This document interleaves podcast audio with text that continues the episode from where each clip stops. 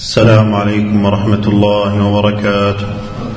إن الحمد لله نحمده ونستعينه ونستغفره ونعوذ بالله من شرور أنفسنا وسيئات أعمالنا. من يهده الله فلا مضل له ومن يضلل فلا هادي له. وأشهد أن لا إله إلا الله وحده لا شريك له.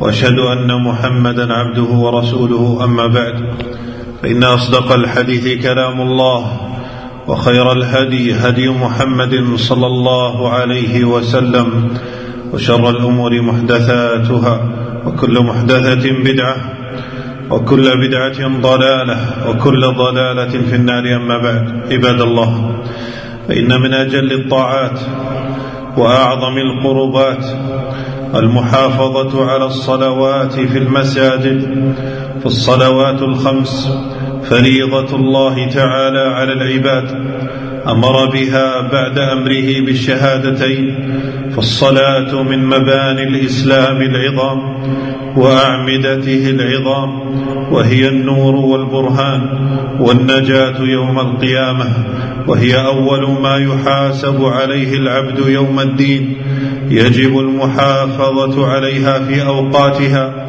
ويحرم التفريط فيها والتكاسل عنها.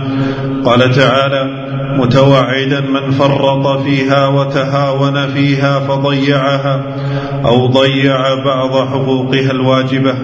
فويل للمصلين. الذين هم عن صلاتهم ساهون وقال تعالى ذاما من ضيع صلاته فخلف من بعدهم خلف أضاعوا الصلاة واتبعوا الشهوات فسوف يلقون غيا وهو واد في جهنم وقال صلى الله عليه وسلم بين الرجل وبين الشرك ترك الصلاة وقال عليه الصلاة والسلام العهد الذي بيننا وبينهم الصلاة فمن تركها فقد كفر. كما يجب أداؤها مع الجماعة في المساجد في حق الرجال. لقوله تعالى واركعوا مع الراكعين ولحديث ابن عباس رضي الله عنهما أن النبي صلى الله عليه وسلم قال من سمع النداء فلم يجب فلا صلاة له إلا من عذر. وقال أبو هريرة رضي الله تعالى عنه أتى رسول الله صلى الله أتى رسول الله صلى الله عليه وسلم رجل أعمى فقال يا رسول الله إنه ليس لي قائد يقودني إلى المسجد. فسأل رسول الله صلى الله عليه وسلم أن يرخص له يعني أن يصلي في بيته ويدع الجماعة فرخص له فلما ولى دعاه أي لما ذهب ناداه فقال هل تسمع النداء بالصلاة؟ قال نعم قال فأجب هذا وهو رجل أعمى فالتخلف عن الصلاة. وعدم شهودها بدون عذر من صفات المنافقين وأعمال الضالين. قال ابن مسعود رضي الله عنه لقد رأيتنا وما يتخلف عن الصلاة إلا منافق قد علم نفاقه أو مريض. إن كان المريض ليمشي بين رجلين حتى يأتي الصلاة. وقال إن رسول الله صلى الله عليه وسلم علمنا سنن الهدى وإن من سنن الهدى الصلاة في المسجد الذي يؤذن فيه. عباد الله وإن من الصلوات التي يتكاسل عنها الناس ويفرطون فيها صلاة الفجر. وما أدراك ما صلاة الفجر؟ تلك الصلاة التي ينادى لها الصلاة خير من النوم. تلك الصلاة التي ينام عنها الغافلون ويفرط فيها الجاهلون وهي ثقيلة على المنافقين وهم والله محرومون من خير عظيم وثواب عميم فمن حافظ عليها كان من أهل الجنة. فعن أبي موسى رضي الله عنه أن رسول الله صلى الله عليه وسلم قال من صلى البردين دخل الجنة أي صلاة الفجر والعصر والمحافظة عليها حجاب للعبد من النار. فعن عمارة بن رويبة رضي الله عنه قال سمعت رسول الله صلى الله عليه وسلم يقول لن يلج النار أحد. صلى قبل طلوع الشمس وقبل غروبها. يعني الفجر والعصر. ومن صلاها في جماعة فهو في ذمة الله تعالى. ومن كان في ذمة الله حفظه الله وفتح عليه أبواب الخير والفضل ووقاه من كل شر. فعن جندب بن عبد الله رضي الله عنه قال قال رسول الله صلى الله عليه وسلم من صلى الصبح فهو في ذمة الله فلا يطلبنكم الله من ذمته بشيء فإنه من يطلبه من ذمته بشيء يدركه ثم يكبه على وجهه في نار جهنم. وعن سمرة بن جندب رضي الله عنه أن النبي صلى الله عليه وسلم قال من صلى الصبح في جماعة فهو في ذمة الله وإذا كانت سنة الفجر الركعتان قبلها خير من الدنيا فكيف بالفريضة؟ فعن عائشة رضي الله عنها عن النبي صلى الله عليه وسلم أنه قال ركعتا الفجر خير من الدنيا وما فيها وفي لفظ لهما أحب إلي من الدنيا جميعا ومن صلى الفجر في جماعة فكأنما قام الليل كله فعن عثمان بن عفان رضي الله عنه قال قال رسول الله صلى الله عليه وسلم من صلى العشاء في جماعة فكأنما قام نصف الليل ومن صلى الصبح في جماعة فكأنما صلى الليل كله ومن مشى إليها أعطاه الله النور التام يوم القيامة. عن أبي الدرداء رضي الله عنه عن النبي صلى الله عليه وسلم قال من مشى في ظلمة الليل إلى المساجد لقي الله عز وجل بنور يوم القيامة.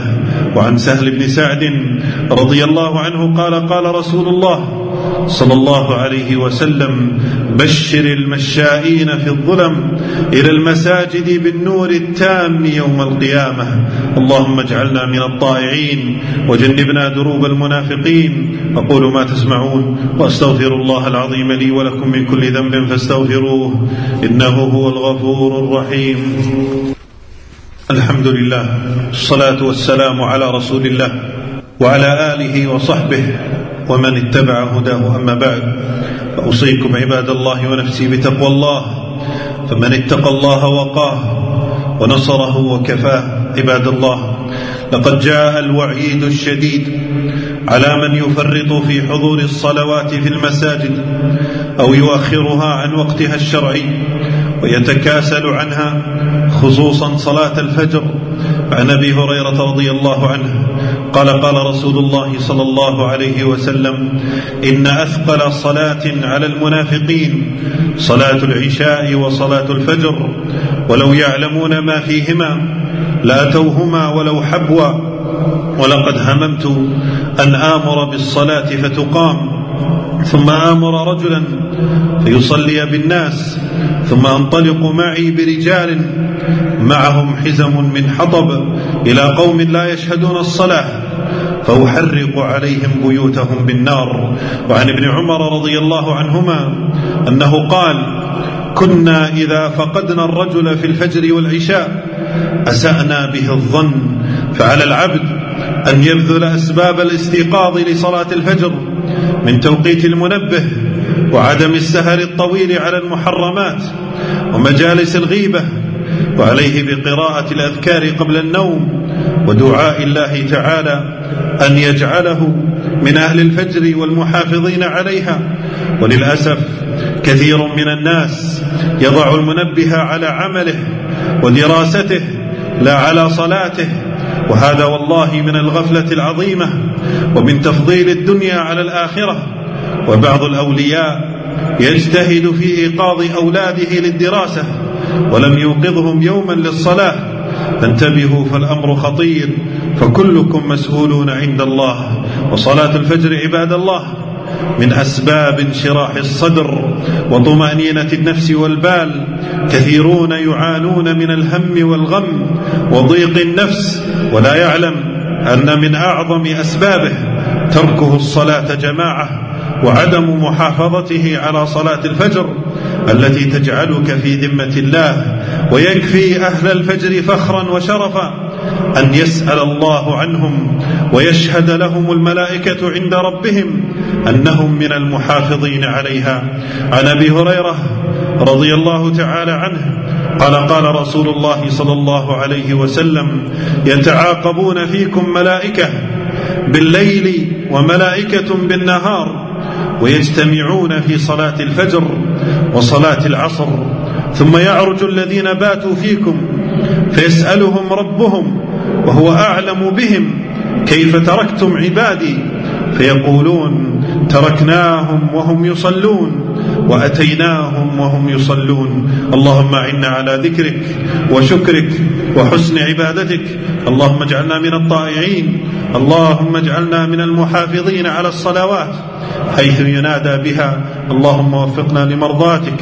اللهم اغفر لنا ولوالدينا وللمؤمنين والمؤمنات. الأحياء منهم والأموات. ربنا آتنا في الدنيا حسنة وفي الآخرة حسنة. قنا عذاب النار. صلى الله وسلم وبارك على نبينا محمد.